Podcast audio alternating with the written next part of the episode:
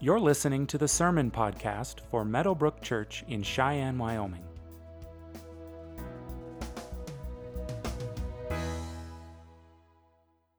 In the questionable series, uh, one of the topics that was submitted was tithing and money, and, and I was, I, Dan and I see each other, you know, periodically throughout the week sometimes, sometimes more than once a week, and I had mentioned it, and he said, hey, if uh, you want somebody to preach that sermon, I can do it. I'm like, yes, you can do it, Dan, because those of you who know, Dan, like money is his thing. So, uh, and I love having Dan fill in and preach. Uh, uh, so I, was, I sat through the first service, and I'll sit through the second service, and you're, you're in for a treat. I, I finally found out what the hose was for. So, uh, so I'm like, hey, props, awesome. So, so there we go. It's a multimedia event. Thanks, yeah. Dan. Well, good morning, everybody. Glad you are here to worship with us. For those of you who are online, glad you're uh, tuning in with us. I hope uh, if you are watching online, and, and, just for y'all, sometimes you do, but it's, it's always better in the room.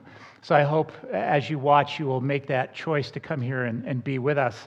Uh, but whether you're here online, I'm excited to be able to speak to you today. Uh, as Keith said, my name is Dan Nelson.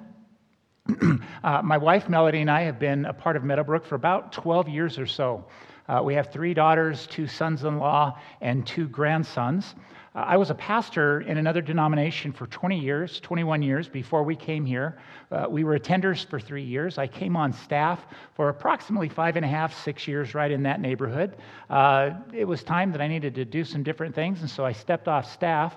Uh, at this point in life, I'm semi retired. I own my own bookkeeping business. Uh, I serve at the church by being part of the welcome team. I'm on the finance team, and then Keith invites me to preach a couple times a year.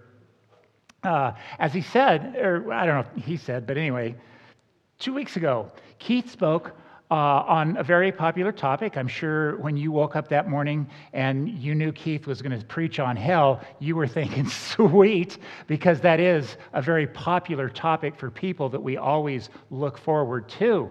Um, this morning, we're going to talk about, uh, address another topic that I'm sure is a favorite one for most people. By addressing that question, do we really, I mean, do we really need to talk about money in church? My experience over the years has been that the biggest reason people don't like to hear messages on money in church is because the pastor is trying to get them to give more money to the church. Anybody heard a sermon like that before? Yeah, I've heard them. And, and I must confess, over my time as a pastor, I've preached some sermons like that. So I totally get why folks in the congregation don't want to hear it. And I totally get why pastors tend to avoid that as well. But over the years, part of my own journey, money came to be one of my favorite topics to talk about in the church. Basically, because I'm a satisfied customer when it comes to listening to and trying to follow the directions that Scripture lay out for us when it comes to handling money and stuff. So, with that thought in mind, I would invite you to please stand, and we're going to read some of Jesus' words from Luke chapter 16, starting in verse 10. So, if you want to follow along, that would be great. The words are going to be on the screen. They, these words come at the conclusion of what we call the parable of the dishonest manager. And, and the parable may not be particularly familiar to you, but I'm sure that the closing words are. And in fact, they may be so familiar to you that when what often happens when we hear something familiar is we really don't hear it because we've heard it so often. And so, my hope is that we'll hear these words in a new and a fresh way, and especially that we'll find somewhere that we can do something with them, not just say, hey, that was interesting, and move on. So, these are words are from Luke chapter 16, verses 10 through 13. And Jesus said, One who is faithful in very little is also faithful in much. And one who is dishonest in very little is also dishonest in much. If then you have not been faithful in the unrighteous wealth, who will entrust to you true riches? And if you have not been faithful in that which is another's, who will give you that which is your own? And here come probably the familiar words No servant can serve two masters, for he will either hate the one and love the other or he will be devoted to the one and despise the other. You cannot serve God and money. Please be seated. I want us to reread that last line, but slightly edited. So, if you will, out loud, we're going to read this together. Okay, everybody, right? I cannot serve God and money. But we try, don't we? I, I don't think I'm the only one, but we do. And so that's why we need to talk about it in church. When I started as a pastor over 30 years ago, I had a mentor who gave me a phrase that shaped my ministry and my life since that time, uh, especially when we deal with money in church. And what he said is money talk is holy talk. And that just stuck with me. Because if we are going to be faithful to Scripture, and if we are going to allow Scripture to speak into and guide our lives and shape our values and our behavior, then we absolutely must talk about money in the church. If you look at Scripture, you'll see that money talk is holy talk because Scripture is full of money talk. A major theme of the Old Testament book of Ecclesiastes is the story of Solomon's pedal to the metal pursuit of money and material things. That's what he was about in life. Throughout much of the Old Testament is this idea that if you obey God, God will bless you financially. And so you're going to be rich. But if you're not rich, hmm, well, maybe you've done something wrong, and so God doesn't bless you. We see this in the conversations that Job had with his so called friends. See, they were convinced that the reason Job lost pretty much all of his worldly belongings in the space of a day is because he did something wrong. And so God unblessed him. Now, if we read the beginning and the end of Job, we know that's really not the case. But that's what they thought. That was their perspective of how God works. In Deuteronomy 8:18, we can rem- uh, it tells us to remember the Lord your God, for it is he who gives you the ability to produce wealth. Sometimes we get that mixed up too, don't we? If you look at money talk in the Old Testament, what you eventually come across is this the term tithe. Anybody heard that term before? Yeah, I mean, if we talk about money in the church, we've got to at least touch on that and mention it. Uh, tithing started, it was a process. It didn't just show up one day. It began clear back in Genesis when Cain and Abel, uh, Adam and Eve's kids, uh, brought the first portions of their crops to God. And the idea was, was that you set aside the first portion, the best portion, and then you offer it to God as an offering in thanksgiving. Leviticus, Leviticus 27:30 says that every tithe of the land, whether of the seed of the land or the fruit of the trees, is the Lord's. It's holy to the Lord. Holy talk. Money talk is holy talk.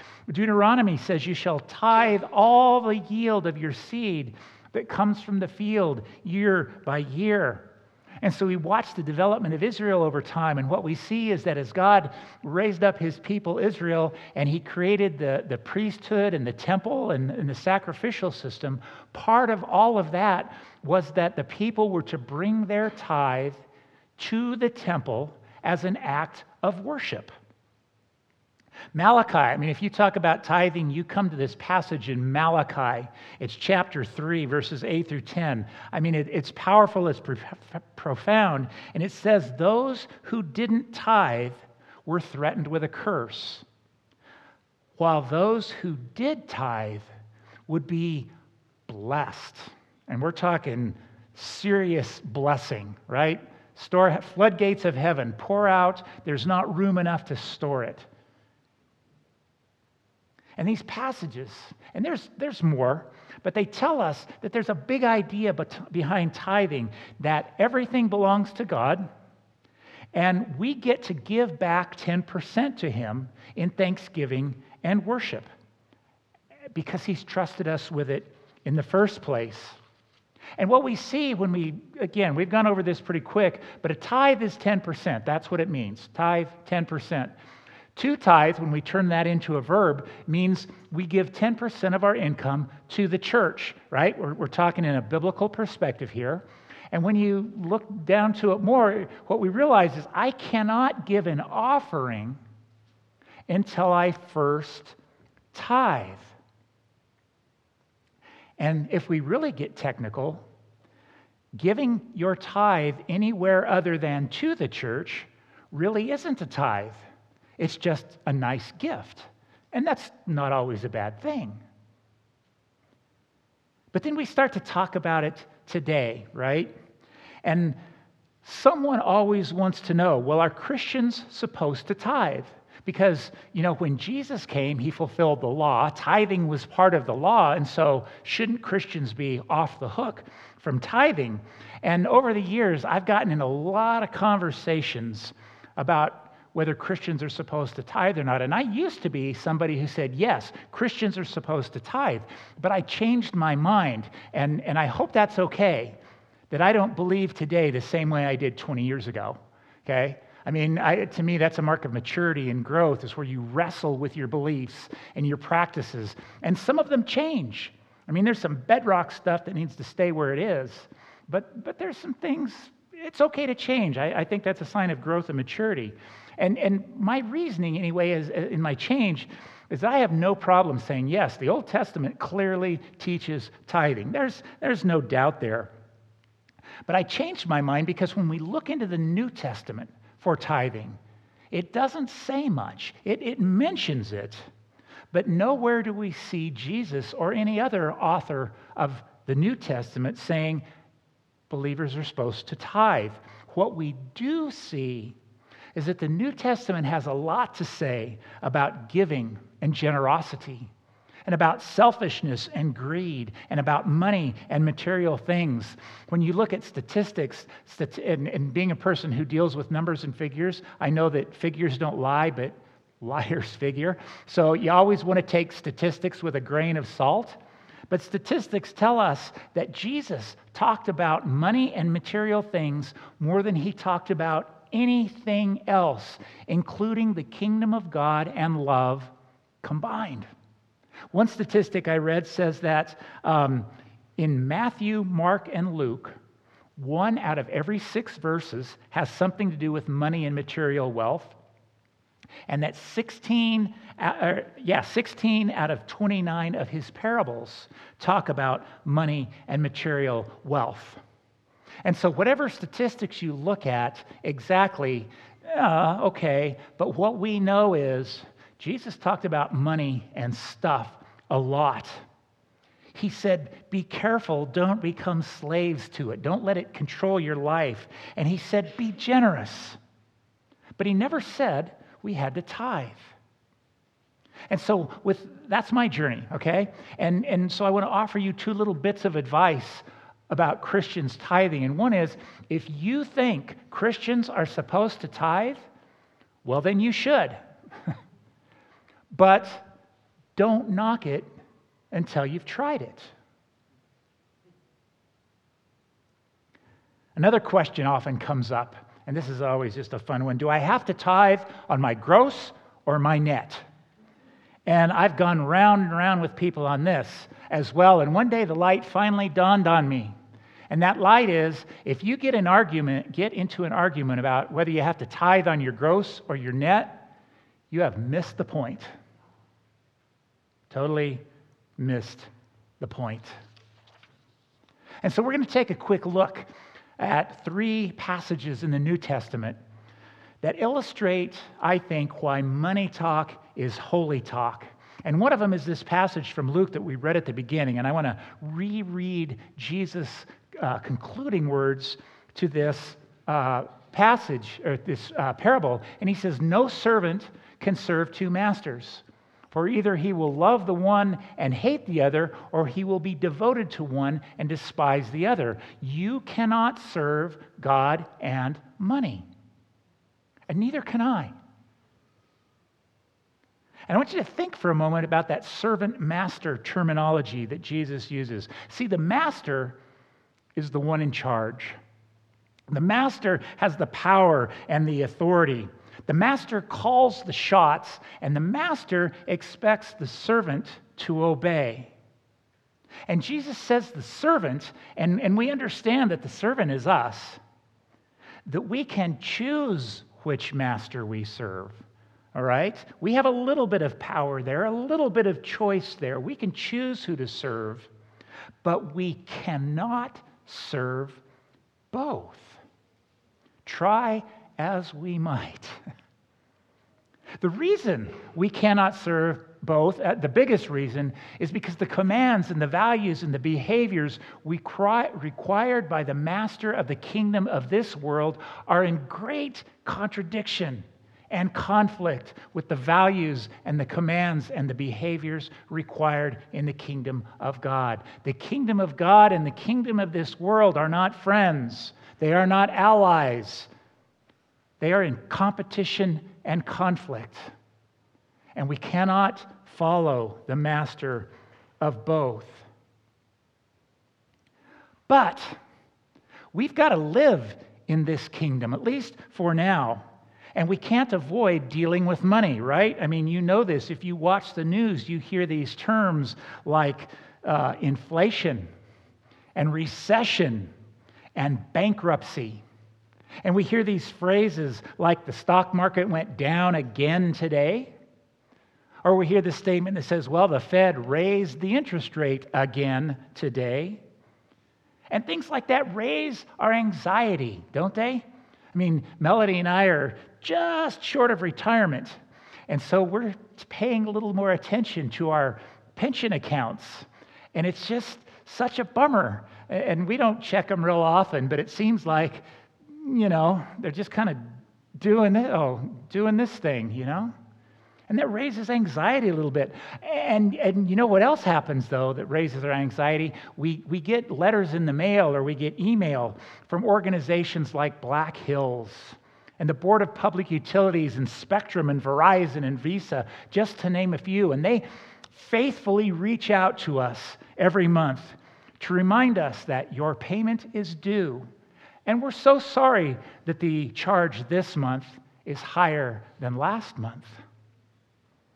And in the midst of all of this, the marketing gurus are doing their best to make us dissatisfied with what we have, even though we just bought it last week. It's out of date. It's, it's, oh, you need something new. You need a new house, or you need another house, a retirement home. You need a new vehicle. You need another vehicle of some kind because two isn't enough. You need a new phone. You need a new outfit. You need a new fragrance. You need a vacation where you can enjoy all these new things. And, and there's nothing wrong with buying a new home or going on vacation. I mean, that's not the issue. The real issue is this they're in conflict. And here's the question nope, you were there. There it is.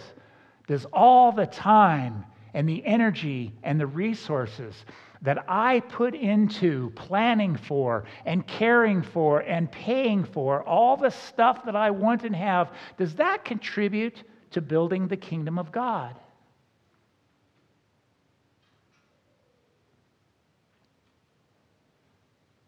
There's a second passage in Timothy, chapter 6.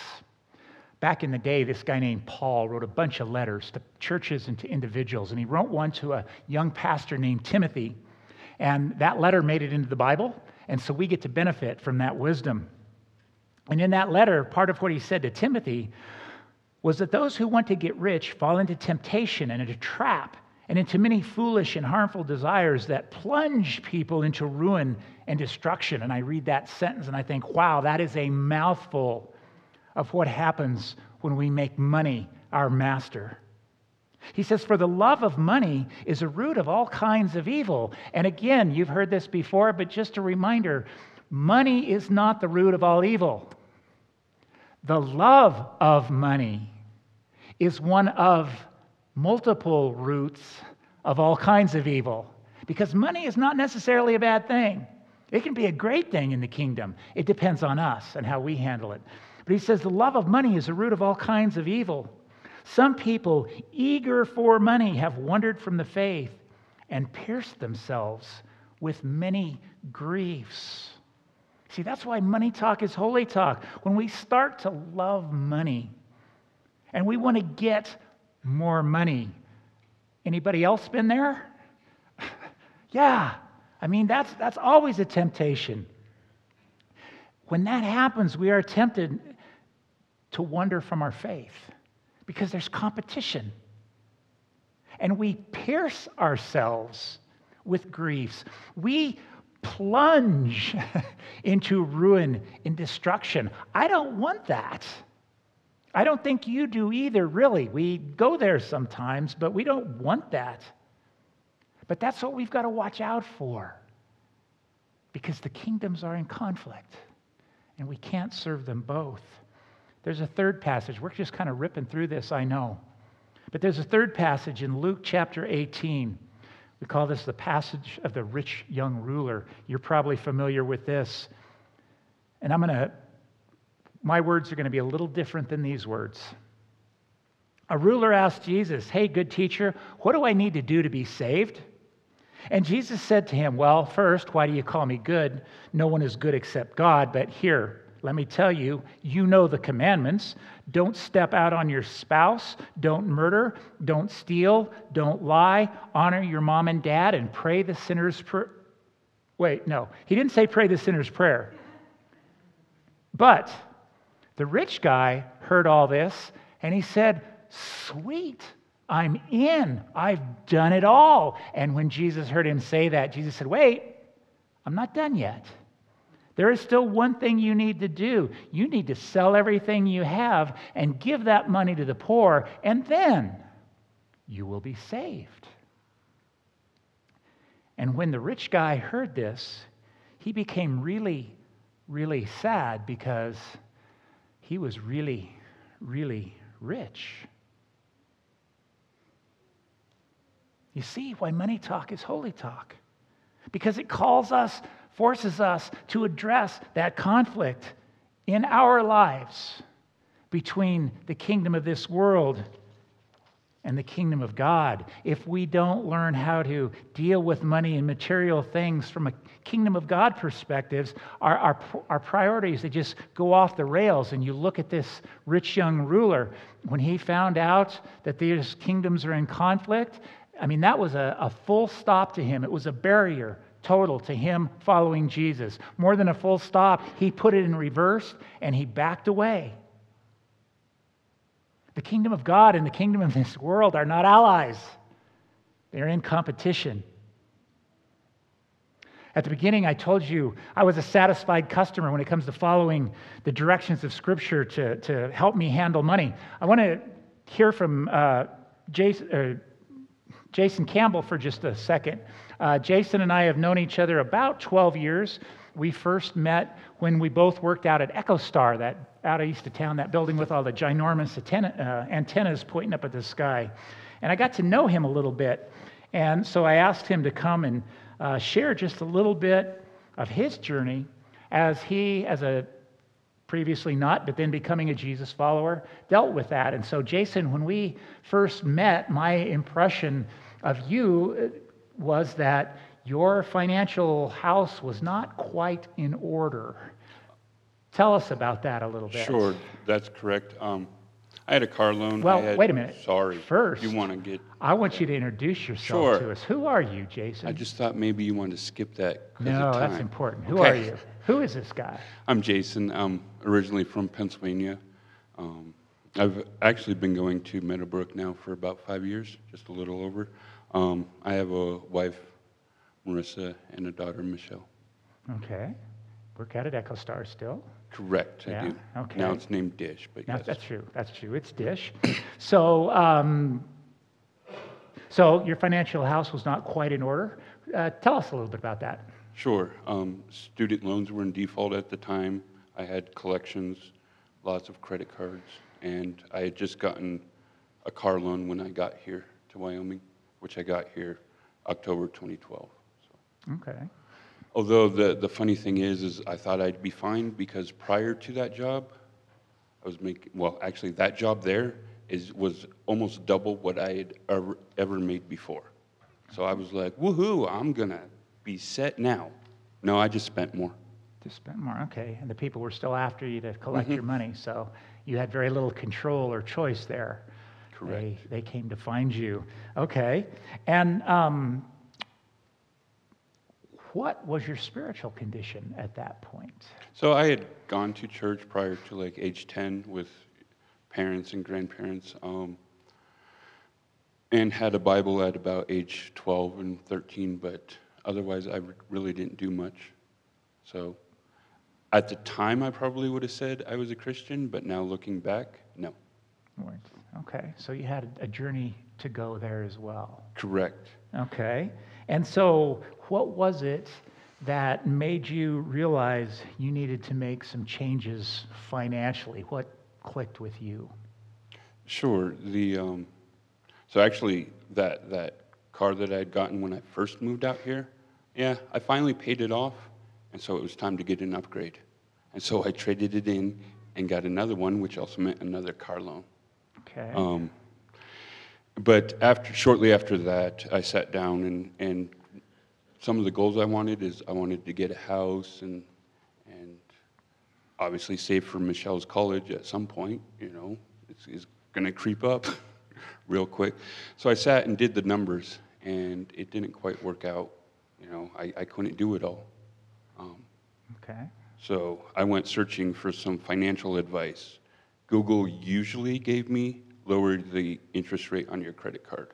And I was tired of getting that result, so I went and looked for podcasts. So the, just lowering your interest rate that didn't fix it. No, Okay. no, because that's only going to save you. It's it's only going to save you first off a couple of dollars. Secondly, um, it it only fixes the symptom, not the actual issue. Ah, okay. So I went searching for podcasts where I found Dave Ramsey, um, and after it may have even been the first episode, I'm like, this is it. Um, one of the things, it, it's nice. He he bases his stuff off the scripture, including like Proverbs 22 7. the rich rule over the poor, and the borrower is slave to the lender. Um, yeah. That was you, you're- huh? Yes. Um, Okay. Another thing that he does is it's 20% head knowledge, 80% behavior. You Oh, know? okay. Yeah. So I, I had the head knowledge, I didn't have the behavior. I needed to change that. Okay. And we'll, we'll get to somebody who helped change that behavior in a sec, but Sure. yeah. Uh, and so what I'm hearing is uh, the, the, the situation with finances started exposing you to some spiritual, biblical principles, Correct. concepts, whatever. Yeah.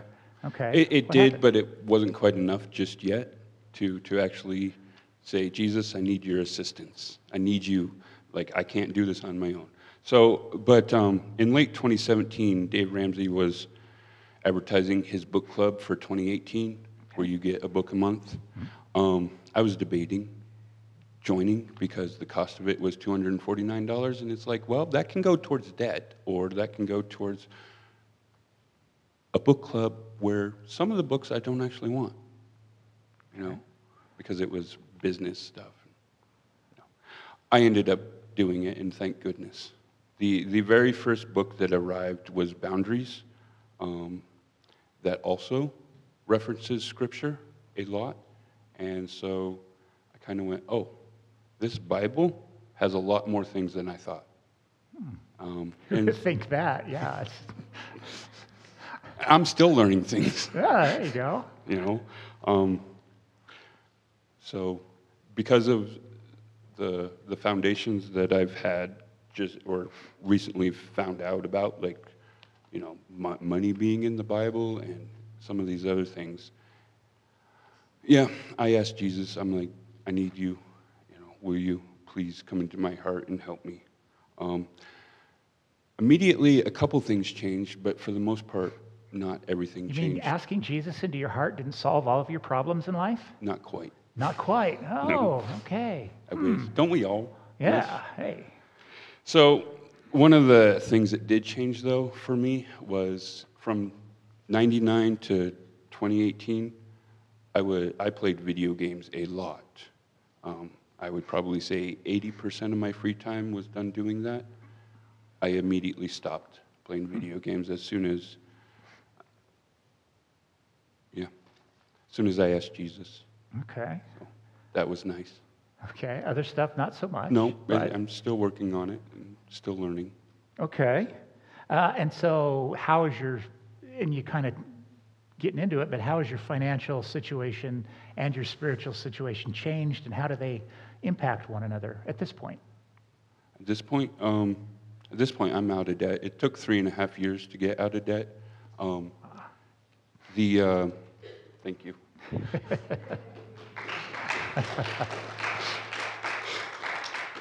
and and I did it at the beginning of COVID when everybody else was getting into debt. I got out. You know, Okay. because I mean, obviously, you got a lot of people who just lost their jobs. So they're like, well, the only thing we have are these credit cards. We need to max them. And so people were getting in, and I got out. Um, prior to, to coming to Meadowbrooke, I didn't tithe at all, even though that was also one thing that Dave Ramsey suggested. He says to give and tithe. I'm like, nope, that's going towards debt. And once I started attending Meadowbrooke, I started tithing 10%. It's a big step. Good for you. And just back to the getting out of debt, real quick. Um, it's a journey, and it's an intense journey. Um, Proverbs 6:5, free yourself like a gazelle from the hand of the hunter, like a bird from the snare of the fowler. Basically, that means run away from debt. I mean, it's very easy to get into debt. I could, not today because banks are closed, but tomorrow I could go to the bank and probably get a $10,000 loan. Hmm. You know? It's going to be hard to get out of that. So it's very easy to get in very hard to get out So, spiritually, what did that all do to you, for you? um, And how's that journey? sure that um, caused me to start tithing which tithing led me to become more content um, i started attending meadowbrooke and then also life groups and some other things Started reading more than just, what was it, Genesis, Matthew, and Revelation? correct yes Yeah? yes Yeah. you know, Okay. and, and guys group as well i started doing that That's right. yeah And then you talked about the 20% uh, head knowledge, 80% uh, behavior behavior. Yep. And, and along the way, you, you, I don't know if you picked up a wife or Marissa picked up a husband, but you two got together and that that's been a good thing. Correct. As I said, I had the 20% head knowledge. Even from high school, I knew all about IRAs and 401ks and, you know, stock market and that I needed to put money in because by the time I was 40 or so, I could be a millionaire if I did that. Did I do it? No. It was more fun to spend the money on current things. Yeah. Like, I want this today, so, or even, you know, credit then- cards. And then Marissa changed that. Correct. Um, you know, she, she had the 80% behavior. I mean, I was already starting to learn some of it through Dave Ramsey, but she added on to it. Um, the, some of the other things, we listened to Dr. John Deloney, um, who works for Dave Ramsey. He taught me that it's okay to change your mind. That was one of the fights that Marissa and I had. You know, I at the time felt like, well, changing your mind isn't that kind of like a form of lying? You know, basically, you told me you were going to do something, and you're like, well, you know what? Because of this, I kind of changed my mind. So we listened to Deloney at night, and every so often, when something big comes on, we'll pause it. He basically said it's okay to change your mind, and he explained why. I paused it, and Marissa goes, "You got it, didn't you?" And I think I just clicked play. As soon, Yeah. yep, I got it. Wives are like that. So- Yeah, they read us. Yeah. So, So, so I mean, we hit high points along the way. As far as going forward, I mean, I think of one in particular you've mentioned, but goals and direction where you're headed. correct. Uh, we want the house paid off in a couple years. Um, because one of the things that I've heard people do, and I really want to do it quite often, not just like once in a while, is go to restaurants, um, kind of get to know, know the waitress real quick, see if she needs any assistance, and if she does, leave a $100 tip, walk out the door, and see her reaction. Yeah, You know, I'm, very I'm cool. told that you, you get a lot of joy when you see something like that. Yeah, very cool. Very cool. And I want to just be able to give more in general, more than just the tithing and compassion that, that we do. Yeah, cool. All right, well, thanks, Jason. Thank you. Marissa, thanks for letting him come up. Michelle, yeah.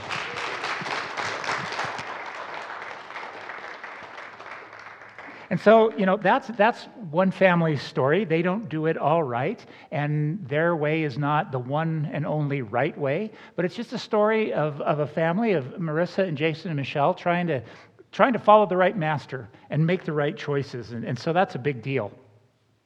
Um, I know some of you are wondering what's the deal with the hose, right? Anybody? Yeah. So it's springtime, right? And in springtime, a lot of you want to go out into your garden. Some of us don't, but um, but what we all know is when you hook the hose up to the faucet and you know you screw it into the wall thing and you turn it on and, and you head out to the garden, what happens a lot of the time?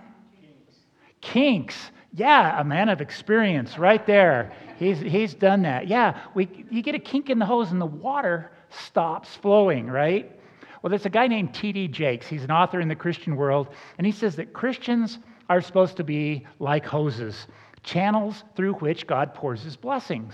And you think about that. Uh, that's going on, hopefully, in your life, but sometimes we put a kink in our hose for, for various reasons. We stop trusting God to meet our needs. And that, that can put a kink in our hose, and we start to focus for whatever reason on getting more money or holding on tighter to what we have. And that can put a kink in our hose.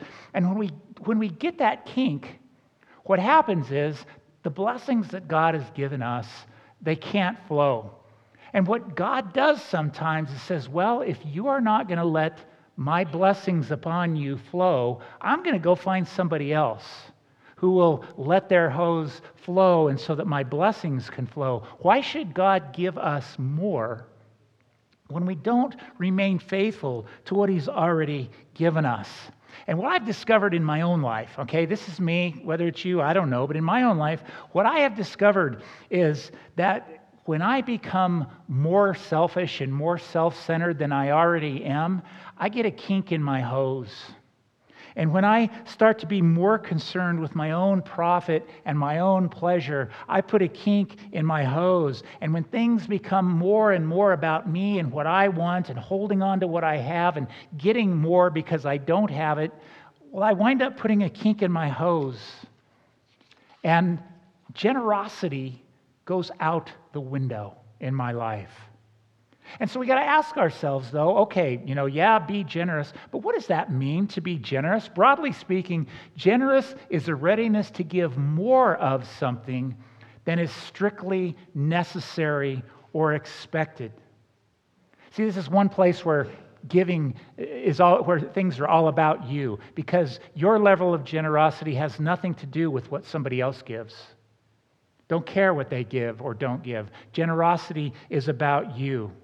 I think one of the marks of a mature and growing faith is an increasing level of generosity. And just for some kind of a reference point, I don't know if it helps, in our culture, 3% is average giving of people to organizations, church, college, if you support your alma mater, whatever. 3% is average. Just a point of reference generosity. I think, is where we're called. I think that's a sign of a growing faith, increasing generosity. So, so I got kind of a challenge for you here. And that is to fight the greediness and the selfishness and get the kink out of your hose and be generous.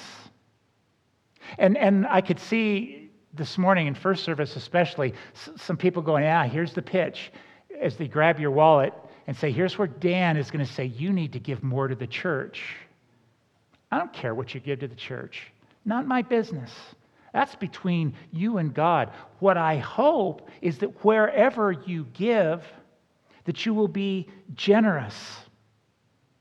And realize that God doesn't need you to give. He owns it all anyway. And I think I said he can take it away anytime he chooses. God doesn't need me to give. Meadowbrooke doesn't need me to give. Do you know who needs me to give? Who? No, I need me to give. Yeah. I need, me. and you know who needs you to give? No, I don't need you to give. You need you to give. This is fun. Yeah. I need me to give. You need you to give. That's what happens because when we give, lives get changed. And see, for me, when it comes to financial giving, writing the check, that's, that can be hard sometimes.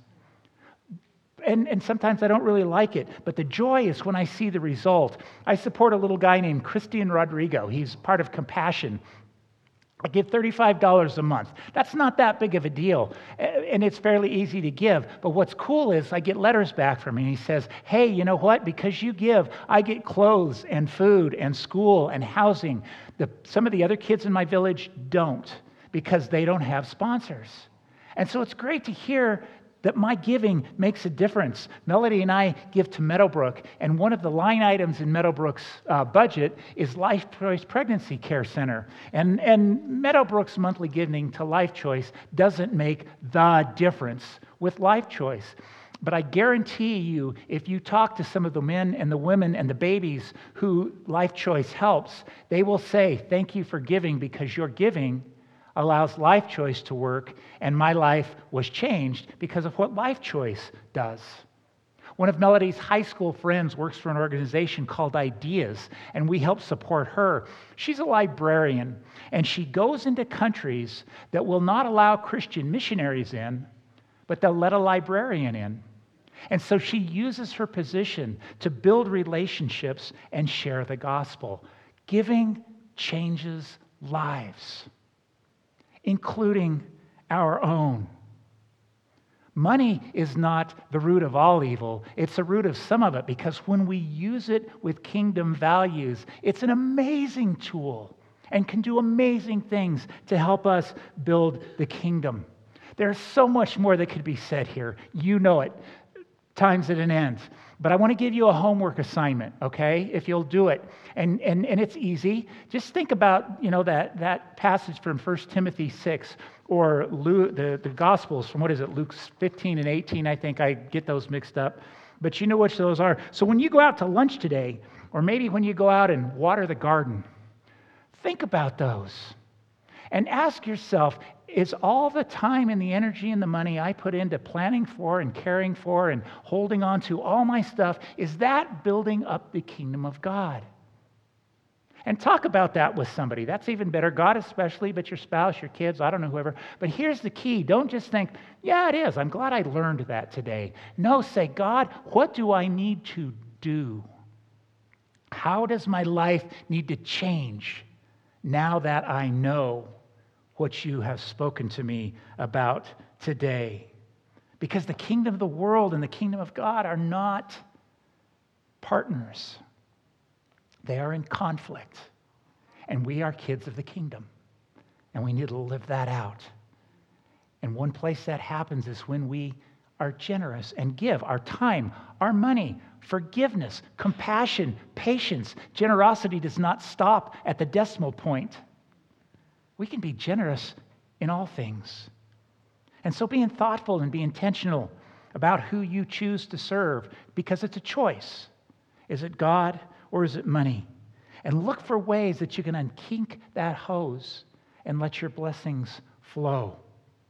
And be generous when you do. Let's pray.